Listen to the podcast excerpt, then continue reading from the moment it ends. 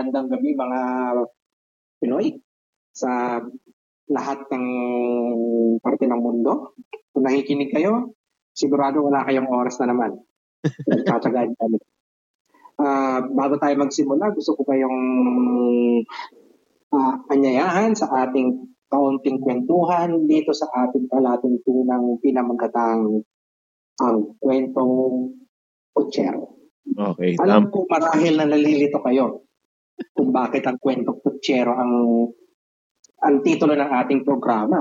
Hindi eh, ba, Hinete Tonyo? Oo nga pala, magpakilala muna tayo. Yung gulo-gulo natin. Ako nga pala si Hinete Cesar, ang hineteng walang trabaho. At kasama ko si? Ako si Hinete Tonyo, ang hineteng masyadong maraming trabaho. Pambahay.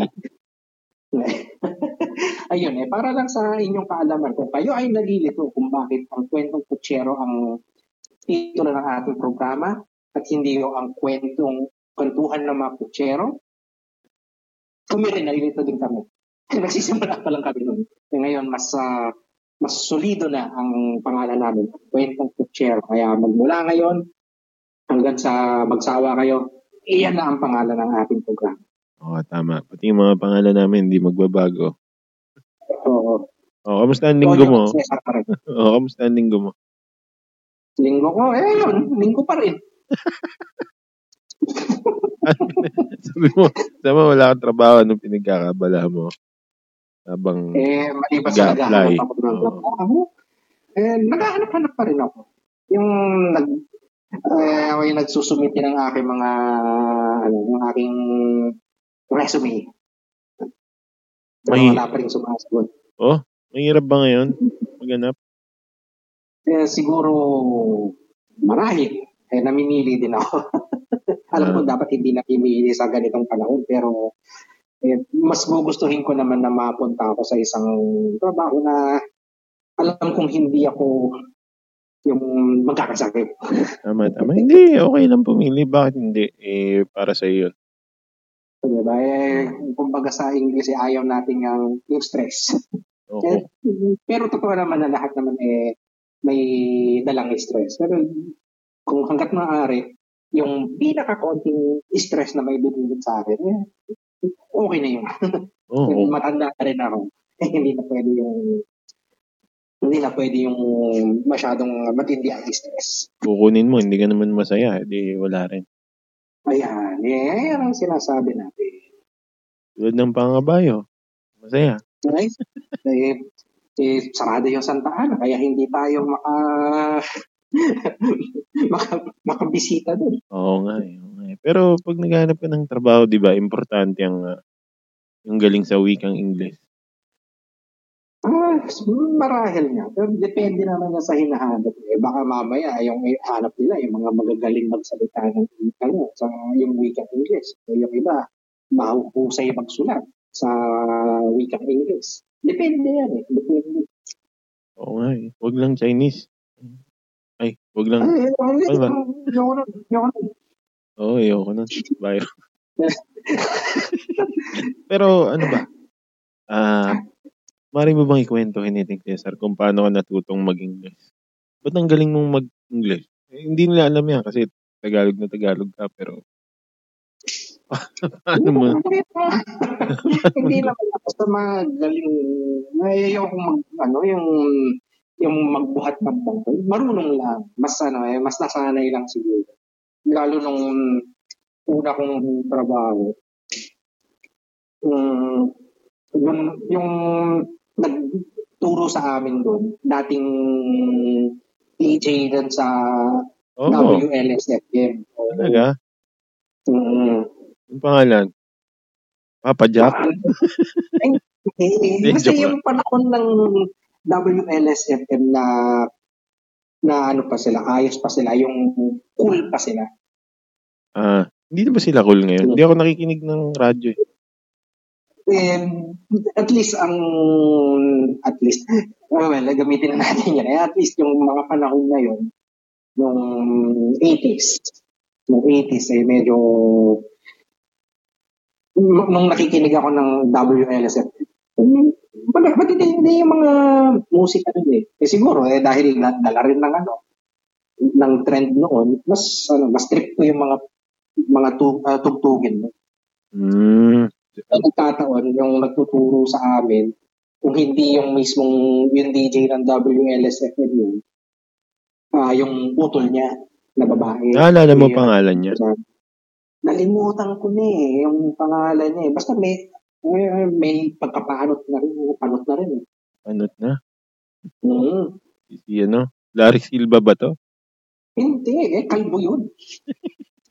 Todo na. Hindi, pero alam mo, pareho tayong swerte ng ah, trainer. Una kong trabaho, ang trainer ko naman, dubber.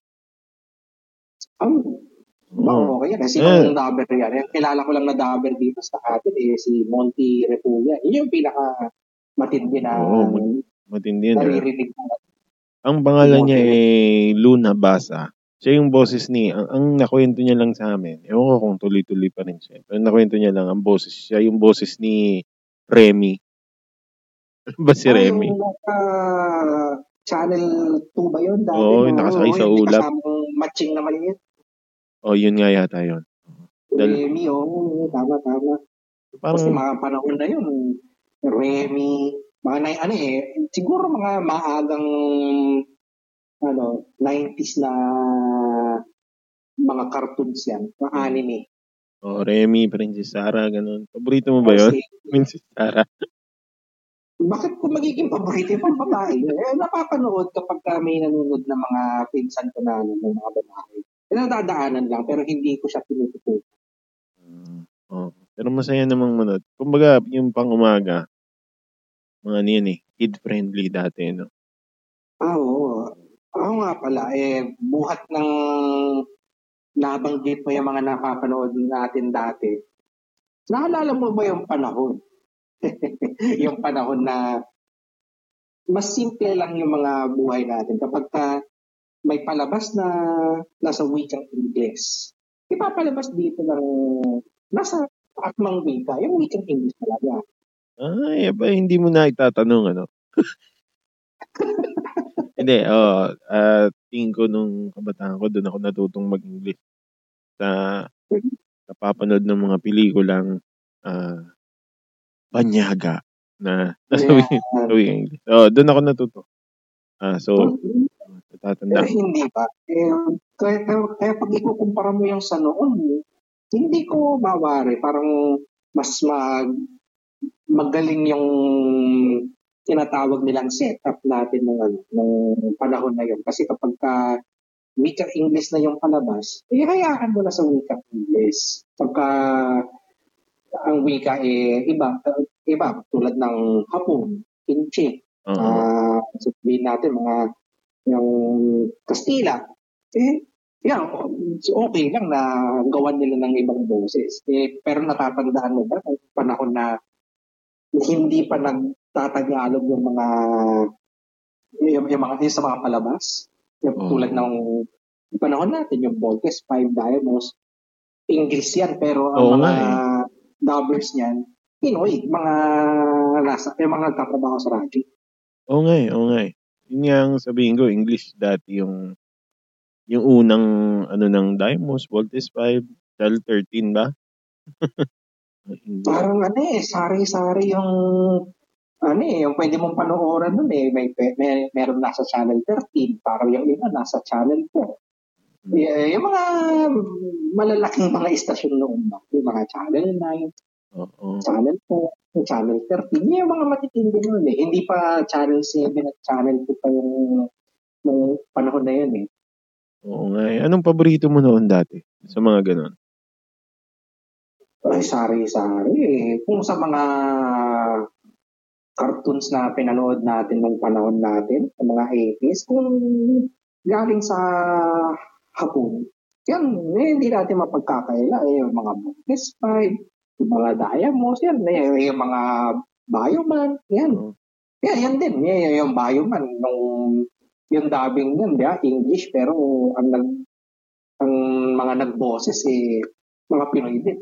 Oo. Sa, ang ganda ng mga yung mask man, na alam mo yun. Tagalog yun eh. Pero pati yung mga kanta, na itatranslate na hindi Oo, maganda. eh, balita ko nga, ang kanta ng Maskman eh, na isalin sa ibang mga ano eh, ibang ibang wika eh malawak eh hindi lang Hapon hindi lang hindi lang Tagalog may sari-saring wika na na ano na gamit para lang maisalin yun na mahusay mahusay Oh, maganda naman kasi talaga eh. Pero, ah, yun nga, yung mga ganun naintindihan natin kasi Hapon yun eh.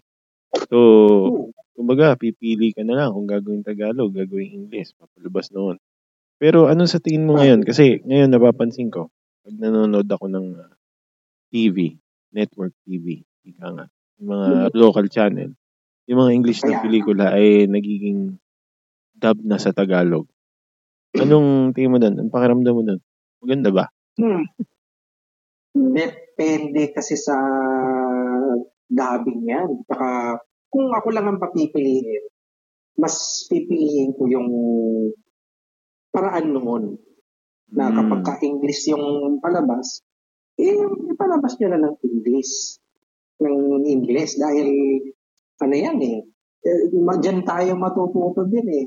Kumbaga, oo, nakukuha ko natin naman siguro yung punto ng mga eh, mga taong nagdadab o kaya yung network na magpapalabas ng ng pelikulang banyaga na yan, na tatagalogin, kahit na naka-English, dahil maliban sa kailangan ng trabaho ng dubber, eh para din sa masa na makakaintindi ng ano ng ng Tagalog na hindi sanay sa wikang English.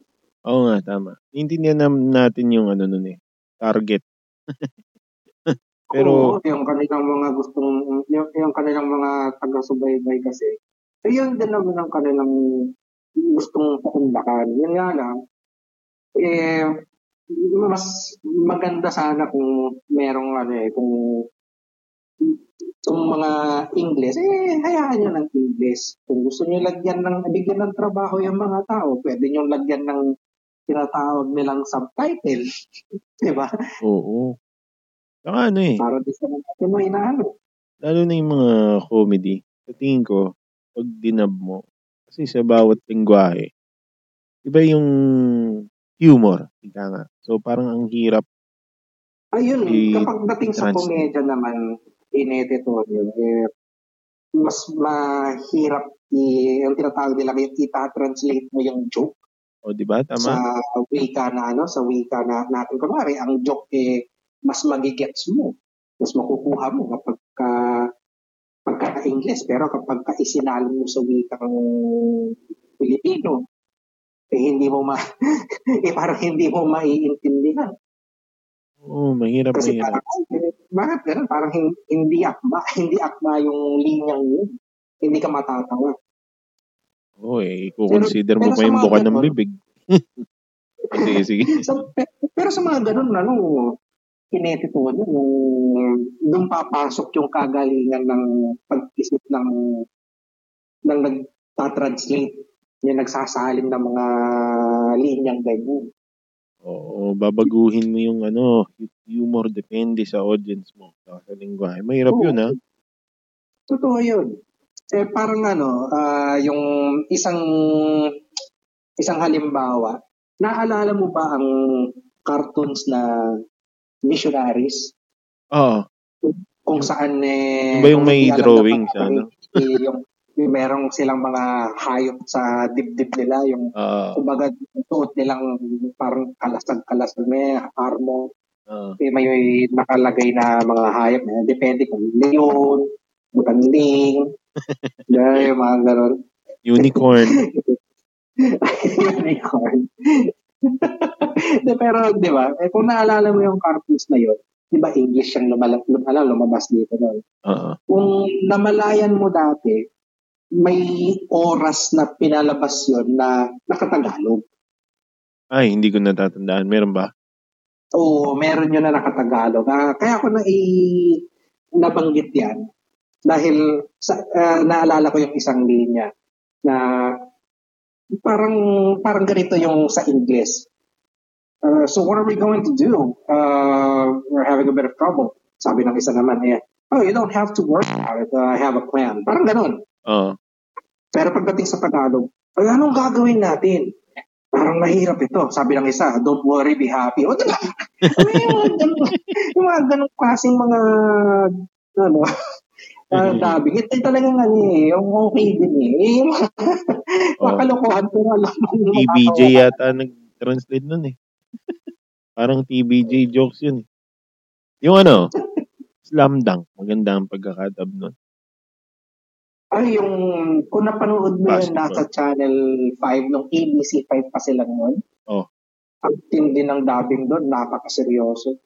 Oh, walang Pero joke? Magaling, magaling, magaling yung dubbing doon. Iba yung dubbing doon sa Channel 5, yung ABC 5, kumpara doon sa GMA 7. Maganda rin naman yun nasa GMA 7 kasi uh, ang tinatawag nila, updated na yung yung mga script.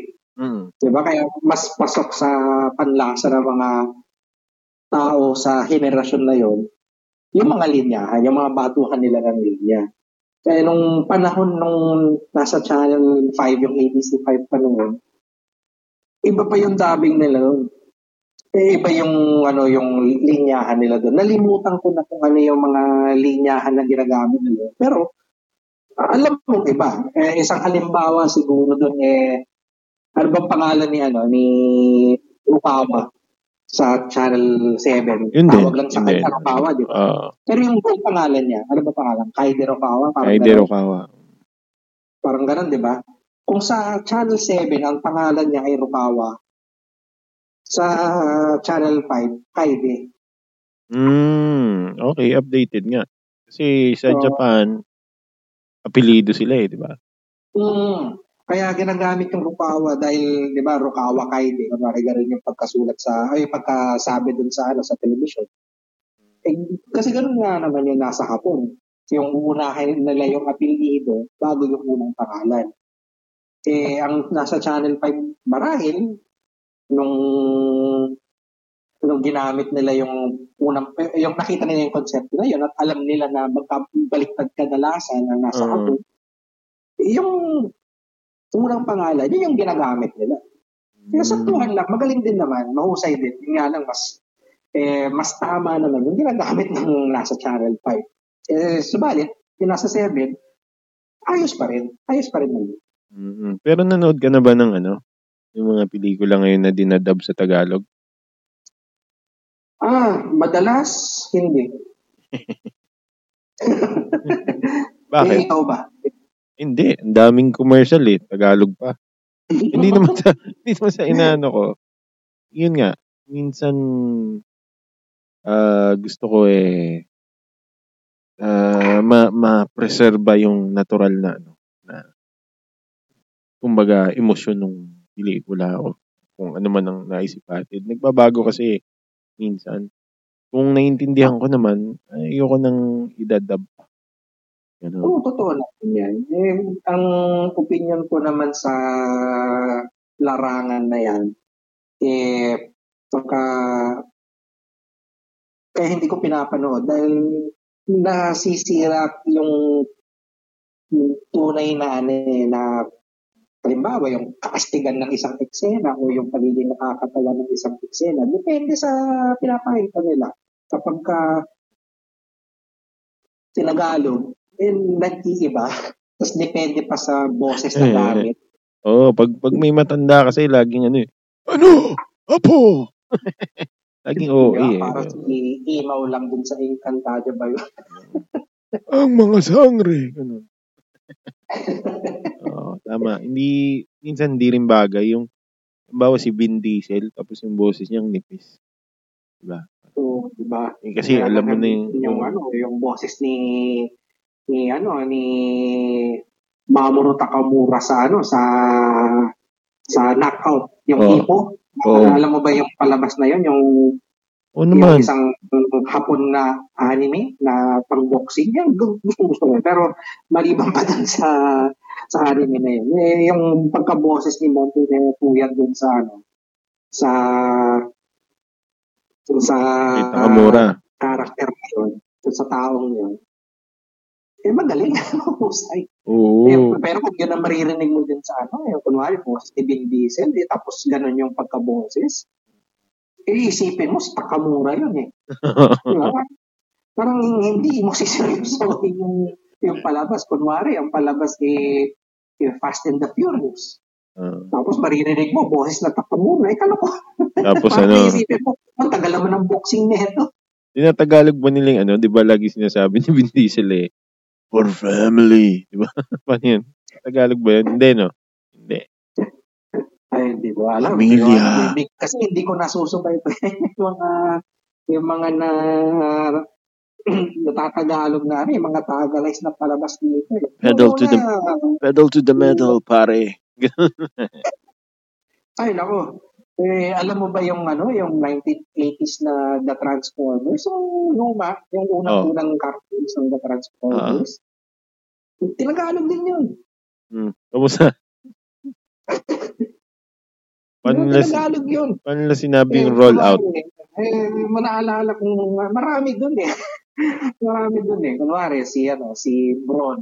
Kung kilala mo si Bron, eh, siya yung parang ano eh, parang, ah, tag dito. Hindi mo masabing jeep eh. Basta isa sa mga karakter mo. Eh, hanapin Hindi. nyo na lang. I-google nyo na lang. Nakikita Si pong Bron. mas bata ako? hindi, hindi, hindi. eh, alam. ano ba spelling ng pangalan niya? B-R-A-U-N ata o B-R-A-W-N? Ah, Parang as in Braun. si Braun. Si Braun. Eh, ang may linya siya na ano eh, yung come to papa, eh, ganyan, come to papa. Eh, naririnig mo naman yan madalas sa ano, sa sa English na palabas, di ba? Yung come to papa. Eh, pagdating sa Tagalog, oh, lumapit ka kay papa. Eh, natutuwa ka ba? Ay, hindi, hindi. Parang iba dating eh. Parang, Di ba parang napakamanya? parang So, pare. Parang pry eh. Oh. Ano eh. Lumapit ka kay Na yung panahon nila Papa. yan eh. Eh. Na, lumapit ka kay papa. Mga Indio. mga Indio.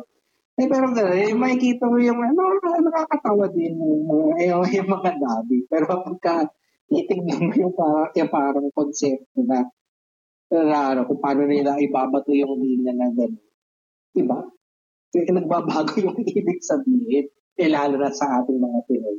Oo. Eh, marahil ganyan din sa ibang sa ibang bansa. Kunwari, ang mga Tagalog na ano, kaya sila mga Hapon. Eh, Tapos, nanonood sila ng English.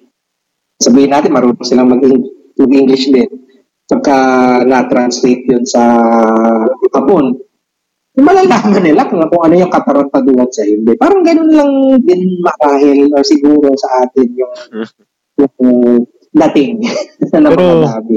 Ano, ako ah, sa akin lang personal. Ewan ko kung ganun din ang paningin mo. Naalarma ako eh. Kasi para sa akin, parang sinyalis yan na humihina na rin ang Pinoy sa pagsasalita ng wikang Ingles. Hindi hindi ko sinasabing ano ah, parang sukatan yun ng ano, katanlinuhan o kung ano man. Pero kasi dati, kilala tayo bilang isa sa mga pinakamagaling mag-Ingles, kumbaga, sa Asia. At totoo naman Oo, yan. hanggang eh. naman. Oo. Sang-ayon ako dyan sa sa sinabi mo na yan. Hindi nga naman sukatan ng katalinuhan, kagalingan, ng pagiging Mm. aral ang ang pag-i-Ingles. Oo. Kasi ang wikang dapat talaga nating ginagamit is yung wikang Filipino, di ba? Mm-mm. Yun naman talaga. O kaya yung eh. sa Encantadia. yung mga malalalim. Eh, yan, Pashnea. hindi naman lang. natin natin hindi naman natin nagagamit din yung mga malalalim na ah, Tagalog. Kaya mas hanga ako sa mga sa, sa mga tao noon na kapag kaya nagtata, nagtatagalog, eh, yung ibang malalim. Yung, yung matitindi yung ano, yung, yung matindi yung lawak ng kaalaman nila sa wika natin. Eh, malay ko ba sa ano, di ba? Yung malay ba natin sa mga ano, sa mga salitang ah, noong panahon na yun, eh, yung ano yung ibig sabihin ng tuhod. Malay ba natin dyan? Bata tayo. salumpuit. Alam lang natin dyan, ah, stomp. Ay, yung stomp, yun yung tinuro sa atin nung nag-aaral tayo. Oo nga. Eh, pero ang ginagamit niya, buti lang dati, ano, dati nung may kapitbahay kami matanda na mahusay ng Tagalog, yung marunong ng mga malalalim, yun, yun ako sa kanya natin. Mm. Pero, Hindi ibig sabihin na, ito pala yung, kung kunwari, eh, stamp pa, ang ganyan.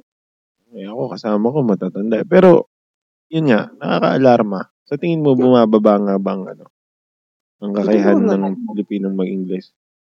Sang-ayon ako dyan, Hinete Tonyo. Kasi, hindi sa, ano eh, hindi sa yun dapat mas nananagalog tayo. Pero, di ba ang wikang English, eh, tanggap siya na universal language ba? mm Eh, siguro,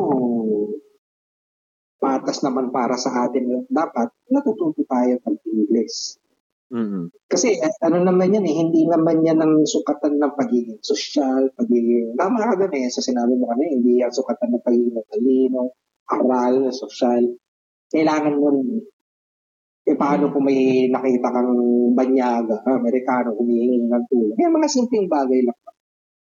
Pagka nakakita ka ng ganyan sa daan, humihingi ng tulong, mas sabihin mo, di ba, paano mo matutulungan? Kung hindi mo siya maiintindihan, kung hindi mo siya makakausap ng matino, hindi kayo nagkakaintindihan. Hindi, saka ano, sa ano, sa Hapon, di ba? O kaya sa Inchik, o kahit na sino pang ano yan eh. Kung Eng- English din talaga ang mapag... yan, yan lang ang paraan para makapag, makapag-usap kayo. trabaho, trabaho. Kumbaga, ano eh, ah maraming nabibigay na trabaho dahil sa galing nating mag-English. Galing tayo doon sa mga ano. Ako, hanggang ngayon, ayan. trabaho ko. Oo, ayan din. Yung mga call center na tinatawag dito sa Pilipinas, yung mga BPO. Oo, kailangan natin yan. kailangan natin matutong mag-English. Kung hindi, hindi tayo tatanggapin. Oo. Mas gugustuhin nila yung konti lang ang training ba sa'yo. Ah, minsan ano eh, nakagulat na puro pamimiloso pong nakikita ko. Diba, mag-English ka. Hindi ka naman nagyayabang, ano. Kaya Talagang Oo. ano lang, mag-English ka lang. Minsan, kakanain ka. O, ikaw na. O, ikaw na magaling mag-English. Oo, Oo, kaya yung ano, yung pinaka-gas-gas na ginagamit na nila, ginagamit ng mga tao, yung oh, nagno-nosebleed ako. Ha? Bakit? ano yung, ano ang ang konsepto niyo dun sa pag-nosebleed kapag ka nag-English? Ganun ba kahirap pag-English? Hindi Oo. naman yun. Ano nga daw yan eh. Ang tawag nila is parang ah, intelligence shaming. Kasi, Ah, Oo. oo. halimbawa, ngayon, Nataanan ko nga yan, kahinete. di ba, babatikusin mo, halimbawa, gobyerno, ganyan. Sabi mo, ganito, sagutin ka. Eh, ikaw pala matalino, hindi ikaw na magpresidente. Ganun. O, di ba? Ay, ganun. Oh, o ano, lawyer ka ba? Ganyan, ganun, gaganunin ka. So, tama naman yan. Parang ganun lang din. English. Wala naman masama kung marunong ka. Hindi naman ibig sabihin, hindi mo na mahal yung ano mo. Totoo Sarili sarili mong wika. Ah, totoo naman yan. Yung mabuti na yung ano eh. Yun yung practical lang na gawin ngayon eh. Kailangan matuto kang mag-English para nakakasabay ka din sa kung ano yung iba to sa iyo ng buhay. Eh, parang sa atin. Eh, mas trend ba ang call center na industriya? Kaya kakailanganin mo din matuto mag-English. Eh, paano kung, kunwari, eh, iba yung larangan ng profesyon mo? sabihin natin isa kang nurse o isa kang doktor o teacher. Eh, paano kung meron kang, ano, kung kunwari teacher, meron kang foreign exchange student sa Amerikano. Kasi gusto ng magulang na dito na lumaki yung anak nila. So, paano mo tuturuan yun? Kung tatagalugin mo lang, kailangan matutuwa rin ng English. Sabi ng teacher, um, ah, okay, um, eh, mahirap yun. So, di ba eh, kung, kung hindi ka marunong makipag, ano, eh, makipag-usap sa ga- gamit ang English, eh, mahirap din. Kaya tama yung sinabi mo, na nakaka-alarma na marami din tao na hindi marunong mag-English. Eh, sa tingin mo kung, oh, eh, sa tingin mo kung ibabalik nga yung dating sistema, lahat ng ah English movies eh, English muli, makakatulong yon So tingin ko naman makakatulong. O bababa rating nila. In, yan ang isa sa mga problema ang haharapin nila. Kasi dapat naman talaga, kung sa aking opinion na, dapat naman talaga, kung English na yung palam, saya mo na, na English yan. Dapat nga wala na rin ng mga subtitle ng Pinoy. Eh. O kahit na ang mga subtitle na Pinoy, okay din pagka titignan mo. Uh, pero kapag ka isipin mo yung magi, mangyayari niyan, eh, yun at yun na lang din ang titignan ng mga, mga, mga Pilipino na hindi marunong mag-English. Hindi sila matututo din kasi nakatutok lang din sila sa subtitle. Kaya ang ang layo na pero ang edukasyon talaga kailangan ano eh, matino sa ating bansa para um, matu- maturuan yung ano yung mga tao na mag-English kung ano yung pinaka basic ba Oo, kasi nung ano, nung mag-practice teaching ako, ang tinapos ko kasi is ano, Edo, uh, English. Uh, eh, magkaklase ka. Eh, tanongin ba naman sa'yo, uh, nagtanong ka ng English, sabihin sa'yo, Sir, pwede Tagalog? Ganun daw. Sagot niya, Tagalog. Ayan, ako. Mahirap yun. Diba? Eh, pwede naman sigurong paunlakan, pero eh, depende yan sa paksanin nyo. Eh, kung English yung paksanin nyo, eh, English eh. Oh, na, yun ang pinaka nakakainis na tanong. Pero maawa ka rin naman kasi uh-huh. struggle. Uh, nahihirapan yung bata. Uh-huh. Hindi ko alam. Ikaw ba, sa tingin mo, paano ma maibabalik yung ano, galing ng pag-English? Pero may babalik. Eh, hanggang ngayon naman, mahusay naman yung mga Pinoy sa pag-i-English. Yun nga lang, parang mas kumukonti. Oo nga. Mas kumukonti. Tsaka depende rin yan siguro sa, ano, eh, sa kinalakihan mo. Kung sa amin kasi, nung mas bata ako, pagka kinakausap ako ng ng airmats ko, ng nanay ko, English ang ginagamit. Oh. Kaya Oo. Cesar, come, yan. come here. Ganun. Eh, ngayon alam mo na. uh, ayan, eh, nung panahon na yun, siyempre, nung mas maliit ako, nasanay din ako na eh, nag english Eh, nung panahon na yun, sa Filipino, lagi akong ano, yung mababa yung grado. uh, di mo alam kung ano yung tayutay, gano'n. Dahil hindi ako marunong mananggalog ng panahon na yun. Eh, siyempre, bata pa ako. Eh, nung nung natuto na, ayan, medyo naging mahihina din ako ng kaunti sa English hanggang sa, uh, yun nga, yung nag-training ako dun sa una kong trabaho. At natuto, natutunan ko ulit mag-English. At mas oh. diretso naman siguro. Pero yan, ano, parang problema din yan. Yung mga, ano bang tawag sa bagong gener- generasyon ngayon? Gen Z? Ano o y- yung mas bata pa, anong tawag? Hindi ko na alam yung mga tawag sa kanila. Eh, but ano ba yung problema sa kanila? hindi, yung, uh, hindi, hindi, hindi. Wala, wala naman silang diferensya. No? Kaya lang, de, itong parang mga batang millennial, uh, humina sa English. Ngayon naman, yung mga bata ngayon na pinapalaki ng magulang, hindi naman marunong magtagalog. Di ba? Ah. so, uh, anong Paano eh, ako tuloy naisip ko paano ko ibabalanse. Pero yung style ko naman, yun nga, nood lang ako ng nood, natuto ako. Eh paano ngayon? Ay hindi, buti na lang meron ng ano, mga streaming site, no? English ang palabas talaga. Totoo naman yan, yun nga lang. Ang problema dyan, hindi lahat ng tao kayang uh, manood lang. Eh, para yung mga, yung mga mahihirap din, di ba? Eh, hindi mo sila masisisi kasi mas iintindihin pa ba nilang matuto ng English kaysa yung sa kumain muna. Pero ano, eh, yun nga, dapat na ano, eh, yung ayusin din yung ano siguro, yung sistema ng edukasyon din natin dito at yung, yung ba sa ano, kung paano tutulungan yung mga mahihirap na huwag maging mahirap ang mentalidad. Oo, pati kasi yung pondo ng edukasyon kinukurakot eh. Ay, oo. Na, eh, nabanggit mo yan, eh, eh, hindi naman tayo sobrang husay pagdating sa larangan na yan. Pero, oo eh, may kita mo naman ang edukasyon natin dito, hindi ganun kataas eh. Hindi maganda lahat. Kung yung kung sa Amerika, yun ba? Di ba yung mga pampublikong paaralan nila doon? Mahusay din naman eh sabihin natin na ano, hindi rin ano, hindi rin, may mga kurakot din kasi hindi naman natin alam kung ano sistema mm. nila doon. Pero so siguro kung ikukumpara ang pagpublikong paaralan nila sa pagpublikong paaralan natin, mas may natututunan naman sila doon kaysa sa atin. Ewan ko lang ha. Oh, biruin mo. Nung high school ako, ang isang computer yata is uh, 5 is to 1. Maski nung nagturo ako, 3 is to 1. Ganun. Malaking eskwelahan to ha. 3 is to 1. Di ba? Paano ka matututo nun? Hirap. Tapos ang libro, isang piraso, isang estudyante. So, ang bawa, ang libro mo ay Pilipino, yung katabi mo English. so, doon lang kayo may libro. Hiraman na lang kayo. Ganun. Dati, ewan ko ngayon. So, ah, oo, tama ka dun. Sa mga mas, uh, basta hindi pribadong eskwelahan, oo, ganyan nga yung nangyayari. Tapos yung mga teacher nagreklamo, uh, hindi, pero tumaas na sahod nilang yun eh. Dati kasi ano eh, OTY eh.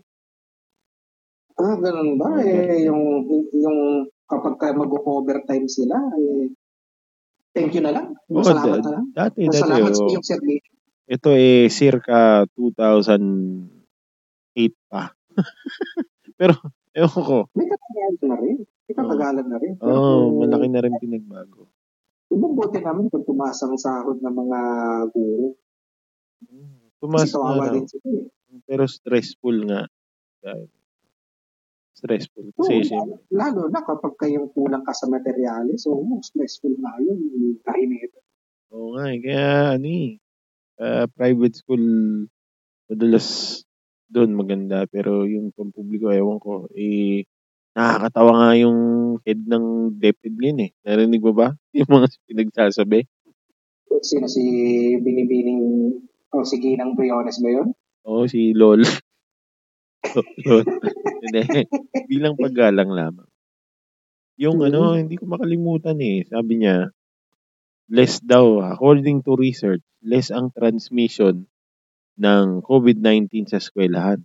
Sa bahay mataas. Isip-isip ko, in lockdown eh, walang pasok. Natural. Natural na sa bahay ang transmission. Pag pinapasok mo, hindi nandun na. Nakatakas yan. Di ba? Eh, ano na yan eh. Kaya nagamitan mo na ng sentido common yan. na-pressure yata kasi di ba mahilig yung in six months, tapos na ang ano. tapos, edi syempre, oo lang sila. So, napipilitan magsabi ng kung ano-ano siguro. Ewan ko. Malabo. Wala, yung pagdating sa mga solusyon na yan, yan kapag tulad na lang pag-usapan natin sa una nating kapanata sa pandemya, di ba? Tatlong buwan nga lang dapat ang inaasahan natin. Oh. Well, uh, Nag- at least ako. Nagulat tayong lahat. di ba? Pero umabot na lang mahigit isang taon, ganito pa rin, mas lumala. Kaya magagawa. Kaya malamang sila din, nahihirapan sila kung paano uh, tawag ba dito, yung paano sila mag-adjust. Di ba? Oo nga. Eh. Pero ikaw ba, anong tingin mo ang ano? Yun nga, di ba ang mga pampublikong paaralan, mabababa ang ano? Ang, ano ba tawag doon? Mababa ang quality. Oh, kalidad. Kaya mga oh. nila. Oh. Paano natin pag-asa pa bang... Yan sa, ano, sa kung sino man yung nakaupo sa sa pwesto. Kung tutuunan ba nila ng pansin ang problema na yan. Kasi pagdating sa pinaka-basic ba na nakaalaman dapat ng bawat tao, eh, at syempre, ang lingwahe o ang wika, yung isa sa mga dapat nilang itinuturo. Tama ka dun sa dapat balansin kasi hindi naman lahat may, ang tawag nila is may access sa kung ano mang medium na meron ka. Hindi lahat may TV mm-hmm. sa bahay. Hindi lahat may computer, hindi lahat may tablet, hindi lahat may cellphone. Hindi lahat ng tao meron ganun.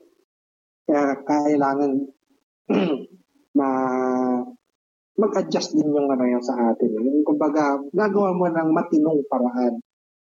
Pero sa panahon natin ngayon, oo, sabihin na natin na normal ang dapat na meron kang cellphone, normal na dapat meron kang computer o laptop. Oo. Kasi ano, necessity na yan, hindi katulad ng panahon natin kapag may computer ka, ay, big time ito. Hmm. Di ba? Oo. Tapos dial-up yung eh, internet mo, no? Necessity yung iba, na walang ganun. Dial-up Kaya, internet. Ayun. Oo, eh, sa mga Pilipinong nag, ano eh, nagtsaga ng dial-up eh, yung ISP Bonanza. Oh, isa, yeah. sa mga, isa sa mga nausong uh, internet na card mo panahon na yun. Oo. Kasi hindi pwedeng iangat yung telepono kapag kami nag-internet ka. Oo, putol. Hindi, mapuputol ka. Ganon kami nung nag-thesis kami. Napuputol, may nag-aangat. May nagkakalat ng Yung research, hindi nagtutuloy. Kaya yan ang kagandahan ng teknolohiya na ano eh, natin eh. Oo. Tapos kung pulang kayo sa isang bahay, eh, hindi naman katulad dati na pwedeng ganito, ito, tulad nito. Hmm. Baka Eh, yan ang, pero yan ang mas nakaka ah, taba ng puso, yung nakaka-miss ba? Yung nagsasama-sama yung mga kaklase sa isang, or yung mga tao sa sa isang bahay para lang gumawa ng isang proyekto sa eskwelahan. Oo nga eh. Yung mga munting tipo, ang yung pagtitipon-tipon na gano'n eh, nakakatuwa eh, may, may, sari, may ano eh, may, may certain band ba? May certain band yung ano, yung nararanasan mo. Oo, tama. Oo, yun din eh, mga kabataan ngayon, parang ano, eh, hindi na marunong makipag-usap. Minsan. Oo. Nang ano, Hmm, nakaka-alarma din. hawak pa rin Pero may- yung cellphone. Hmm, totoo yan. Pero may balik natin dun sa paksa natin kanina, kung pagdating sa opinion natin, Hmm. o kahit papaano eh, sa opinion ko, pagdating sa larangan ng wika, eh dapat ayusin muna talaga natin yung sa sistema ng edukasyon natin dito. So, sana may so, susunod na upo po na sabihin natin na pangulo o kung sino man yung mga nakaupo sa pwesto, eh, sana pagbigyan ng pansin, di ba? Yung, yung edukasyon. Kasi ang kalidad ng edukasyon natin parang hindi na yung tinatawag natin hindi na competitive. Oo, ang problema kasi, sa tingin ko ngayon, ang, ang budget naman ng edukasyon, mataas eh. Ah, problema, yun lang, dinadagdagan yung budget.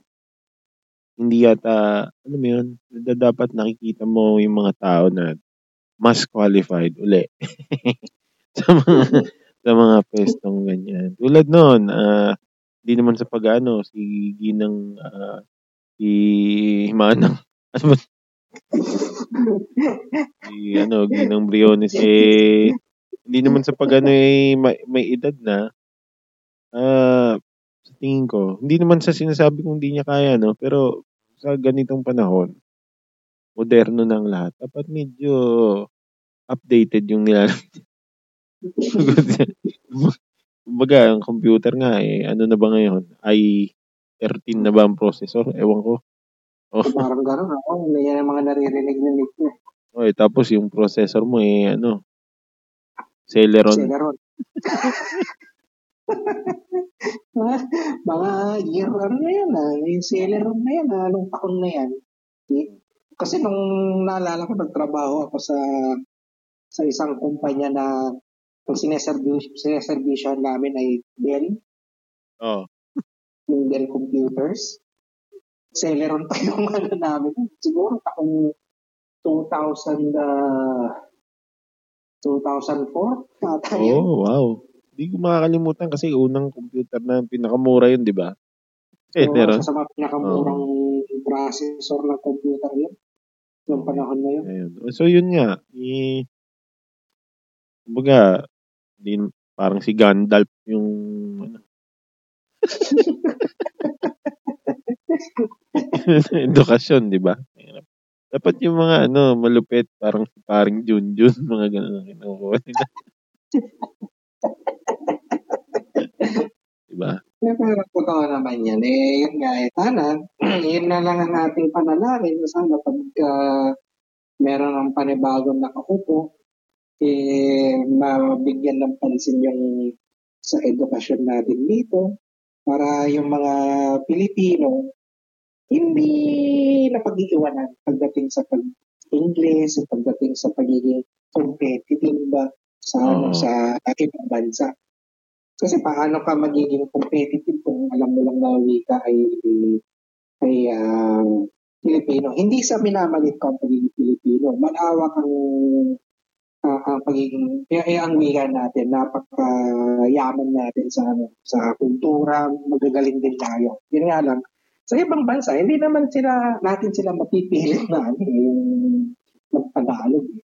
Oo. Hindi naman tayo kasing, uh, sabihin natin, kasing husay ng bansang Hapon. Kasi sila, kukunti lang din yung ano nun. Kukunti lang din yung marunong mag-English dun. Oo. Pero, pero magagaling sila pagdating sa teknolohiya, pagdating sa ano. Pero eh, malamang yung mga malalaking tao doon, eh, sila yung mga kumakausap sa mga banyaga, yung mga dayuhan na pupunta doon. Hindi, sa ano, nag-aaral pa rin sila. Willing silang matuto. Actually, nung nagsara ang ating minamahal na kumpanya, eh, ah, oo, ang sumunod kong naging trabaho eh, nagturo ako ng hapon. Hmm. Nagturo ako ng English sa hapon, hindi hapon sa hapon. Batukan ako na. Baka maituro mo lang yan. Bakero yay bakero namin. Eh, oh, mga, mga, mga businessman, willing silang matuto mapagkumbaba. Oo. May mga negosyante talaga eh, ang gagawin ng lahat para matutunan. Eh, marahil, ganun nga yung sa nangyari sa, ano, sa bansang Hapon. Eh, matututo, matututo at matututo dapat yung mga negosyante nila. Kung, kung gusto nilang lumawak pa yung kanilang mga, uh, sabihin natin, mga horizons pagdating sa negosyo. Kasi kung nasa nasa Japan lang sila, nasa bansang bansa lang sila ng Hapon, eh, konti lang ang makukuha nila.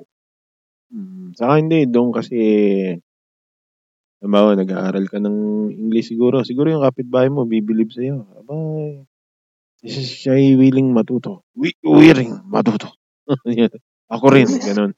Dito kasi, yun nga, gaya nung kanina, ano, ang inang to, pa English-English pa, oh. So, sa iba, nga, ibang nga, mindset. Kapag ngayon, na smart shaming nga, o intelligent shaming, kapag ka marunong ka nga mag-English, yan, kaya yung sasabihan ka, eh di ikaw na. Tama ka dun eh. Tapos parang ang cool nung ano yun, no, babarok-barok. Jamie Santos kasi.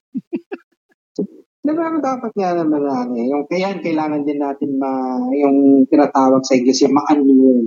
Ma-unlearn yung ganyang mentalidad na smart shaming o intelligent shaming. Kasi kung mahusay kang mag English at nagamit mo kasi para masanay ka na, eh huwag mo nang ipahiya ang mga tao. Oo.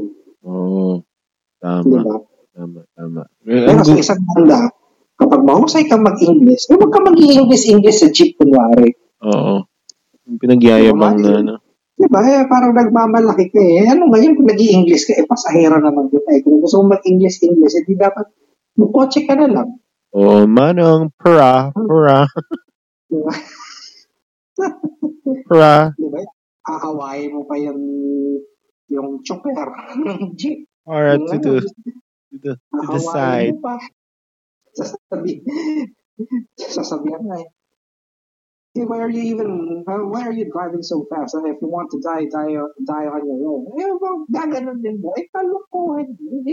Tagalogin mo. Eh, mag-English-English. Eh, hindi ka maintindihan. Tagalogin ka. Sumagot, no? Motherfucking bitch! Yan na pala yung driver si ano. Yung nga to. Yung egoy. Ay, ba't ako nagsabi ng egoy? Masama na pala ngayon. I'm sorry. Ang masama na ba? Yan na ba yung hindi na ako, ano, eh, hindi na ako mulat sa mga pero, bagay-bagay. Hindi naman natin Bakit? ginamit yun bilang pang... salitang ego? Di ba dapat sensitive na daw ngayon sa mga ano, itatawag mo sa mga... Eh, ano ba uh, tatawag natin sa kanila? Titip? Hindi ko alam sa Pinoy. Kasi ang Pinoy, number one na racist sa buong mundo yata. sa bagay. Ay, negro, Bombay. Nag-checkwa, eh, tawag natin sa Incheck. Sabihin yung yung mga nakikinig, mag-deny kayo, subukan nyo. Oo. Oh, Bombay. Ano Bombay? Bombay. Eh, ba't tatawagin yung Jared Bombay? Kasi 5'6". Sa tawagin mo tatawagin yung 5'6", di ba? Uh, pag may Amerikano, hey Joe. Oh, hey Joe. Di ba? Kaya ano eh, yung gagamitan mo ng Jeprox sa, ay, Konax. Para kunwari, hindi alam Oo, di ba? So, bakit Onax? Eh, una, eh, ano, eh, balik na rin mo lang, Onax. Tawa-tawa pag nakita ka, eh, you're welcome here. Negro. di ba? Eh, pero yung negro kasi ngayon, naiintindihan nila eh. Kaya ang uh, ayon dun sa isang kaibigan ko na nasa Amerika, tumitira dyan sa California, imbes para hindi mahalatang pinag-uusapan nila yung ano, yung black community ba? Ang tawag nila, itim. Pagka may, ka, may kausap siyang uh, kapwa Pinoy, gusto nila pag-usapan yung ano, yung negro. Itim na lang para mas ano, mas ligtas na lang sila. oh, kasi ganun. Kasi ganun din English dun eh. Kumbaga, Pinoy accent lang, negro. Oo, Pero pag in-English mo, hindi eh. So, baka mamaya mapagtanto ng itim eh. Negro, negro, ni, negro. Ay, you calling me negro? Ano ba? Eh, di yari ka, di ba? Oo, oh, paluin. Pasing ka ng edits nun. Nakapasok sa BBC. Di ba? Eh, wala tayong laban doon, alam mo naman. Ay, oo. Eh, ano tang tayo eh. Asian. Oh. Tootsie Roll. o sila, BBC tayo. MBC lang tayo eh. Ano ba yan, MBC? Medium brown yun. Medium brown. ano pa yun. Oo, tama. Oh. Pag in-check, pag in-check Tootsie Roll. Ito po ay joke lamang, no? Hindi... Biro lamang. Eh, huwag niyong isuso. Gaya na sinabi ko, Pinoy ako. Mga Pinoy ang number one racist sa mundo. Eh, totoo naman. Eh, totoo naman yan. Kapag nakakita tayo ng iba sa atin, kaya iba yan, di ba? Kaya, kaya siya yung sarili natin mga, ano eh, sa kapwa natin na Pinoy. Nagiging, ano tayo, eh, racist din tayo. Eh. Pag, uy, Bisaya yan. Di ba? Oo nga. Oo. Eh, ano ngayon, eh, kung Bisaya siya, eh, ano siya eh, ganun siya eh, doon siya lumaki, ganun yung ganun siya magsalita eh. Hindi naman nakatawa-tawa yun. Yung stepfather ko nga eh, parang kahiya-hiya sa kanya pag kasi yung nanay niya Bisaya, tatay niya Batanggenyo. Hmm. Hoy, Bisaya! Ganun. Parang degrading ano sa kanya. Tapos ginagamit niya rin dun sa mga sa mga kapatid ko sa kanya. Bisaya ka kasi, kaya hindi ka mahilig sa ganyan eh. Mga ganun. Mukhang malalim ang ang naranasan ng airpods mo. Pero nakakatawa, nakakatawa din. Mga hindi maganda yun, yung naranasan ng airpods ko sa Turbis. Hindi, ayun niya lang kasi yung feeling ko yung accent lang naman. Eh kasi nga racist ang mga Pinoy. Totoo naman. Totoo naman yan. Hindi natin mapagkakailan na ang Pinoy ay isa sa mga pinaka uh, racist na na lahi. Uh, yung Bombay, may dalang payong. Ganun, lagi naisip ko. Banig, di ba? Kapag Bombay, kailangan nakaturban lagi, kailangan nakamotor ka, may benta. Oo. Magtataka ka pag hindi nakaturban eh. Parang, something's not right. Sigurado kang Bombay ka. Sigurado, anong tiwala. Kasi mga in-check ka, ano, Chinatown, di ba? Niloloko natin. Oo, eh, di ba yung mga tao, ano eh, tawag sa kanya, mga chinchong. Lalo na yung mga medyo galit sa sa lahing inchik, nila tatawagin nila chinchong.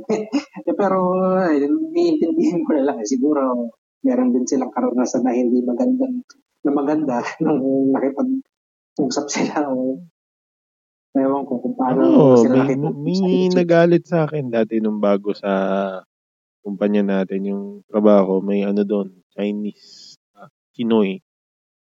Eh, di ba, ako'y mapagbiro. Lagi ko siya mm. niloloko yung ano, napanood mo ba yung Captain Barbell ni Herbert Bautista? Ay, nagiging Edo Manzano. Oo, oh, di, yung may-ari ng junk shop, si ano, nakalimutan yung pangalan, basta inject yun eh. Teng Teng! Ano, ikaw gawa, Teng Teng! Alam mo yun? Teka lang, si ano ba yan? Teng Teng! Si, si Mr. Shuli ba yan? Hindi, hindi eh. Pero parang ganun. Teng Teng, ano ikaw gawa? Parang naalala ko yan, oh, yung Kasando. Yung na yan, oh, yung ano na yung parang chinoy na yun. Oh. Ikaw ang phone ko para ikaw trabaho. Eh pag dumadaan siya, niloloko. Teng Teng! Nagalit, nagalit. Sabi ko, joke lang to. Pasensya ka na. Hindi, nag-sorry naman ako kasi ba? Okay. Oo, eh, tama naman yung ginawa ko. Yung lang pa kumanin. Saka matagal na yun, ha? Talagang lumalabas sa pagiging Pinoy natin. Nag, nagbago na ako. Oo. Talaga tayo. Oo, na tayo magagawa. Pag tumang, kaya nga, ano eh, nakakaloko pag tayo nagagalit eh. Pag niloloko tayo sa ano. Nabanggit mo yan eh. Kapag kayo may mga racist na, ano, na yung laban sa Pinoy, galit ang galit tayo. Kala mo naman, aping-api. Oo. Tulad nung ano, ginok, ginok tayo dati sa, naalala ko tayo, uh, Desperate Housewives, gano'n. Kalimutan ko lang, Oo, di ba? May linya si ano doon, si Terry Hatcher doon, oh. Naalala ko yun. Na ano ba yung sinabi niya yun? Yung tungkol ata sa nakuhang diploma o degree na nakuha lang sa parang sa Pilipinas, eh, parang sa recto lang ata na nakuha. Kumbaga hindi yun yung saktong linyahan, pero di Parang ganun yung tema. Maalala eh. Pero pag sinojoke tayo nagagalit, putyat eh, tayo nga, lakas-lakas natin mga asar eh. Oo. Di ba, yung kamakailan, di ba, meron isang palabas na chick nung sabi ng isang lalaki, eh, sabi ng isang babae, o ano, kumusta itsura ko? Parang gano'n. Kumusta itsura ko? Sabi ng lalaki, eh, mukha kang Pilipino ng katulong. Parang gano'n yung ano, yung tema. Nagalit yung mga Pilipino. Tapos parang hindi na ata tinuloy yung ano, yung palabas na yun, hindi na pinalabas. Ewan ko ba? Ah, oo. Parang nakita ko yan. Yung, la- yung ano ba dapat term ng, yung ba yung um, gay, yung nagsalita? Tama ba? Yung nagalit? Sa eksena? Ay, hindi. Ah, hindi. Ewan ko, baka iba yung isip. Iba-iba yata yan. Meron din balita yung ano, restaurant, ang pangalan ay Barkada. Pinangana, eh, hindi ko alam kung anong American ba sila. Hmm. Kasi nakita yata nila yung meaning ng barkada. Eh, walang Filipino food. Nagalit yung mga, ano, feel am. Ba't daw ganun? Bakit siya magkakalit? Hindi. Eh, pangalan lang naman. Cultural appropriation daw. Ganun. Ah, hindi, kung gano'n siya kahusay, pwede naman yan turuan. O baka mamaya, eh, pangalan lang naman talaga. Eh, di naman niya alam kung ano yung yung ano eh, yung kasaysayan ng ano na yun eh, ng negosyo na yun. Oo nga. Hindi kayo dapat magalit. Eh, mga jeepney nga kung ano-ano nakadrawing eh, di ba? Si Michael Hindi ba, Jordan. O, di ba? Yung mga nakasal nakalagay doon sa ano, sa mga karato nila, socialite. Di ba? Pakikialaman ba natin? Siyempre, hindi. Oo, dapat nga ma-flatter ka eh, di ba? Barkada. Kung may nakaisip na maganda yung ibig sabihin. Oo. Eh kung gusto niyang pagbigay ng kanyang suggestion, pwede naman niyang gawin yun ng hindi pinahihiya yung mga negosyante. Oo. Dapat sinabi niya, dapat po may lumpia kayo dito. Ay. ba? Loto naman, ay, ang Ay, oo ng nga, mga, yan, mga inchik ata. O, sige, dapat po meron kayo adobo. Adobo lang naman. Wala sinigang. ba tayong pwedeng ibidang pagkain na maliban sa adobo? You know, talk neng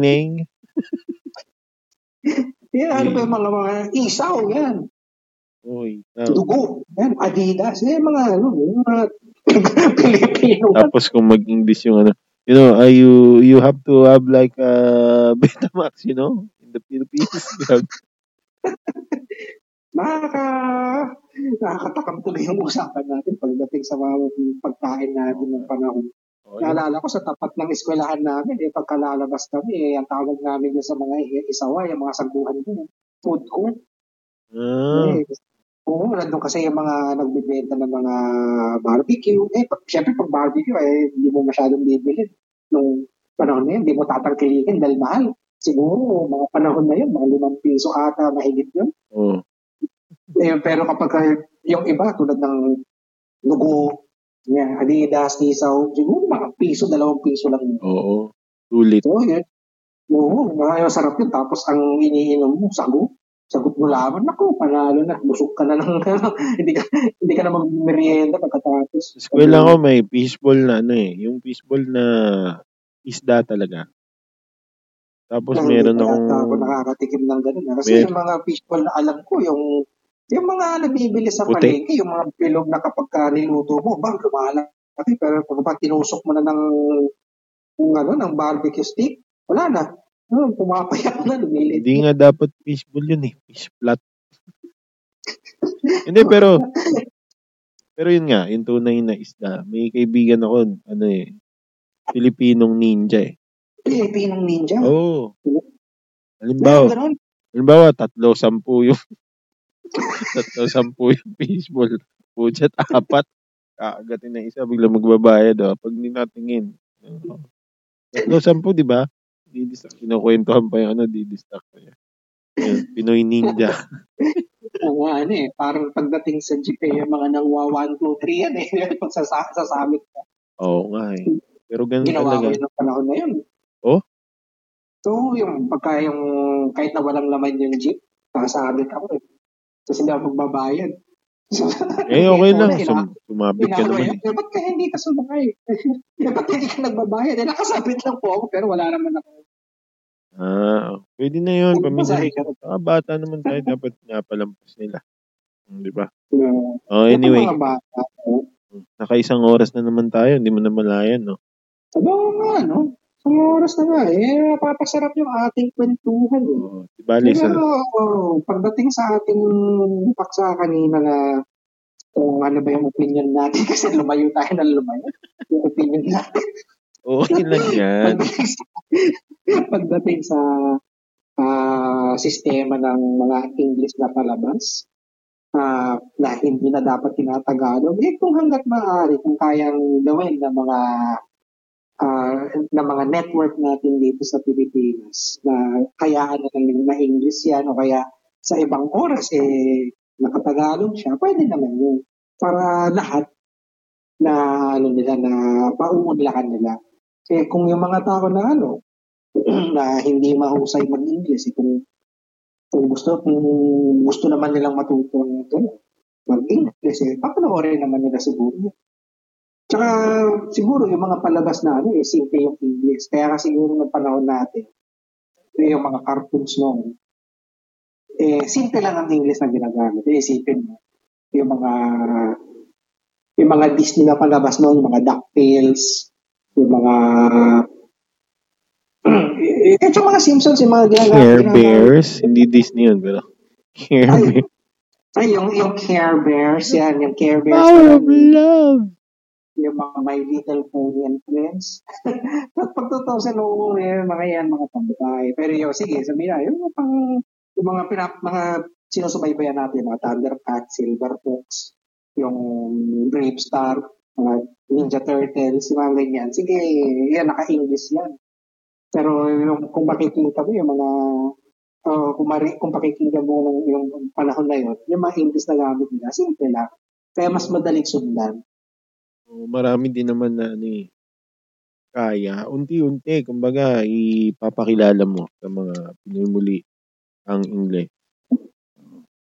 Kasi napakalaking ad, ah, ano yun? Ano ba Tagalog ng advantage? Ang advantage, ano ba yung pangungusap mo dapat? Ito ay isang napakalaking ah, advantage ang matuto ng English. Diba? Tama? Wala, wala rin ako maisip na pwedeng ah, parang translation ng salitang advantage. eh. Kita mo, pati, pati tayo, kailangan natin mag-aral. uh, kailangan natin mag-aral ng ano, ng parehong English at Tagalog kung ano yun. Pero hindi naman natin kailangan sobrang lalim. Pero kung kaya, bakit hindi, di ba? Basta yon ah ako'y ah, sang-ayon sa iyong opinion. Dapat, ah, kung English, English. Kung Hapon, Hapon. Hindi, joke lang. yun ang ano, yung, Ah, eh, okay lang na Tagalogin. Tsaka basta ba naman yung Tagalog eh, may mapupulot na aral. Naalala ko tuloy, no? nung tinagalog nila yung Samurai X. Naalala mo yung palabas na yan, di ba? Oo. Nung nasa Channel 23 English, di ba? oh, Tapos nung pagdating sa Channel 2, tinagalog nila, okay lang. Eh, sasasabihin nila na, eh, sa English eh, uh, Battlecide the Slasher, di ba? mm, Okay lang yun eh. Eh, Mahirap nga naman ano, mahirap naman Tagalogin yun. Eh, kaya ginamit nila, batusay ang pusakal. ba't, ba't sa yan, taga, taga-laslas. Pag, Nagkalaslas. Di, pero dito ginamit nila, pusakal. Tapos ang sinabi ni Yahiko o ni Yoshi, yung isa doon, yung parang nung nagpapagpag ata siya ng ewan ko kung ano yung pinapagpag niya. Hindi ko alam kung lit o kung ano, nalimutan ko na. Yung parang sa English ata, parang eh, get it off, get it off, parang gano'n. Pero pagdating sa sa Tagalog, ay, kiyo daw, gumana. Nakagalize eh. Okay, at least, di ba? Nagawa ng paraan. Anyway. Kumbaga okay naman yung ano, yung tinatawag nating uh, artistic liberty. Pero sana naman, nilagyan naman nila ng ano, yung consistency ng tinatawag natin consistency sana kung sa or respeto dun sa source material. Tama, tama. Kung gagawa ka ng ano, ng artistic liberty mo, yung content mo lang. Oo, masasaktan yung mga fanboys. So, yung sa punto lang naman yung Oo, tama. Okay, salamat sa mga makikinig. Uh, Oo, ito ni, si uh, Hineting Cesar, nagpapasalamat sa inyo ulit sa pakikinig sa amin ni Hineti Tonyo. Eh, pero bago tayo mamaalam, eh, mayroon ka pang ibang mensahe para sa ating mga tagapakinig. Mahal ko kayo. Hindi, joke lang. Ano? Dahil ito na ito racist na racist na lang Dahil ito na ang aming pangalawang uh, episode. Mag lalagay na ako ng uh, Facebook page. So, uh, pwede nyo hanapin ng kwentong kutsero. Live. Mm. Kung gusto nyo. Kung gusto nyo. Kung gusto, di wag. parang, parang live show. Ah. Parang nakakatakot yan. Kahinete. Eh. Kung ayaw nyo, di wag. Huwag nyo like. Bahala kayo sa buhay nyo. Pero salamat kung gagawin nyo. Tapos, maglalagay ako doon ng iba pang impormasyon. Mm, eh, tama. Uh, kung, kung magkakaroon tayo ng ating Facebook na page sa, sa kwentong kabayo, eh, sana bigyan niya kami ng uh, tinatawag na feedback para mapabuti natin yung ating programa, kung anong klaseng mga paksa ang gusto niyong talakayin namin dalawa dito, o kung gusto niyong maging panauhin namin kayo sa aming programa pwede natin yan pag-usapan. Oh, masaya. Uh, the more the so, merrier.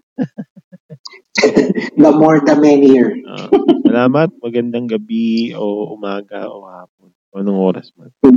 Ang ganito. Uh, anong oras eh, ngayon, eh, nasa ikalabing dalawa at dalawang pula ng madaling araw dito sa Pilipinas. At uh, gusto natin magpasalamat niya, di ba, sa mga Pilipinas lahat Uh, shout out dun sa te- Texan na nakikinig.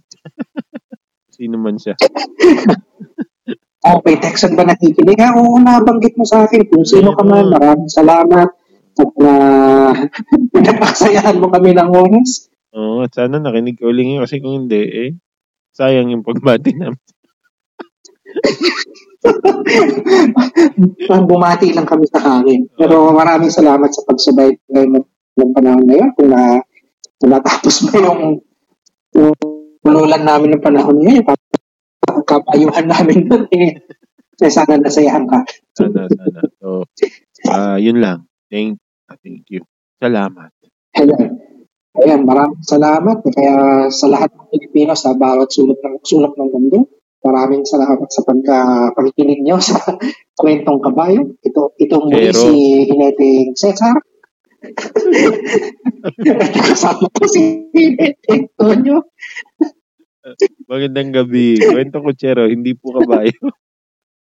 Kwento kutsero pala. Kita mo, hanggang ngayon, nalilito pa rin ako.